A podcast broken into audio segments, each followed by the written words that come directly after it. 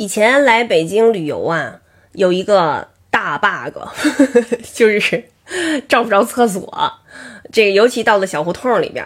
为什么呢？因为之前啊，就是老北京这个平房，这胡同里头吧，好多都是一整条胡同里面只有一个小厕所啊，这个公共的厕所。这完了，那个里面的蹲位还特别的少。冬天呢，就是如果打扫完了以后，会有很多水结冰，特别的滑。夏天呢，就会有很多这个苍蝇的小幼虫在地上固球。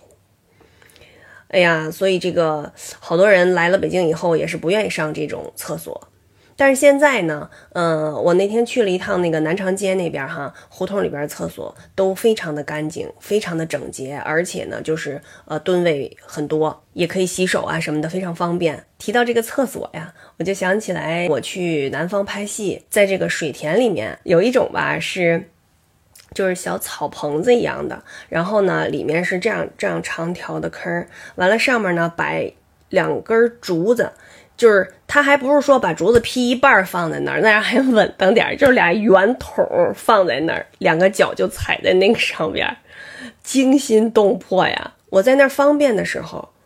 我就同时会听到后面有猪吃的声音，然后砰砰砰砰砰。还有一种是一个大水缸，然后呢，水缸上面有个盖儿，盖儿的上面了有个小方方的口，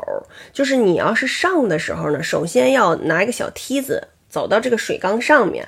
然后要对准了这个口儿。那个我就记着是他们那个灯光老师他们先去的嘛，回来就跟我们说说你们来的时候千万要多带一点杀虫剂，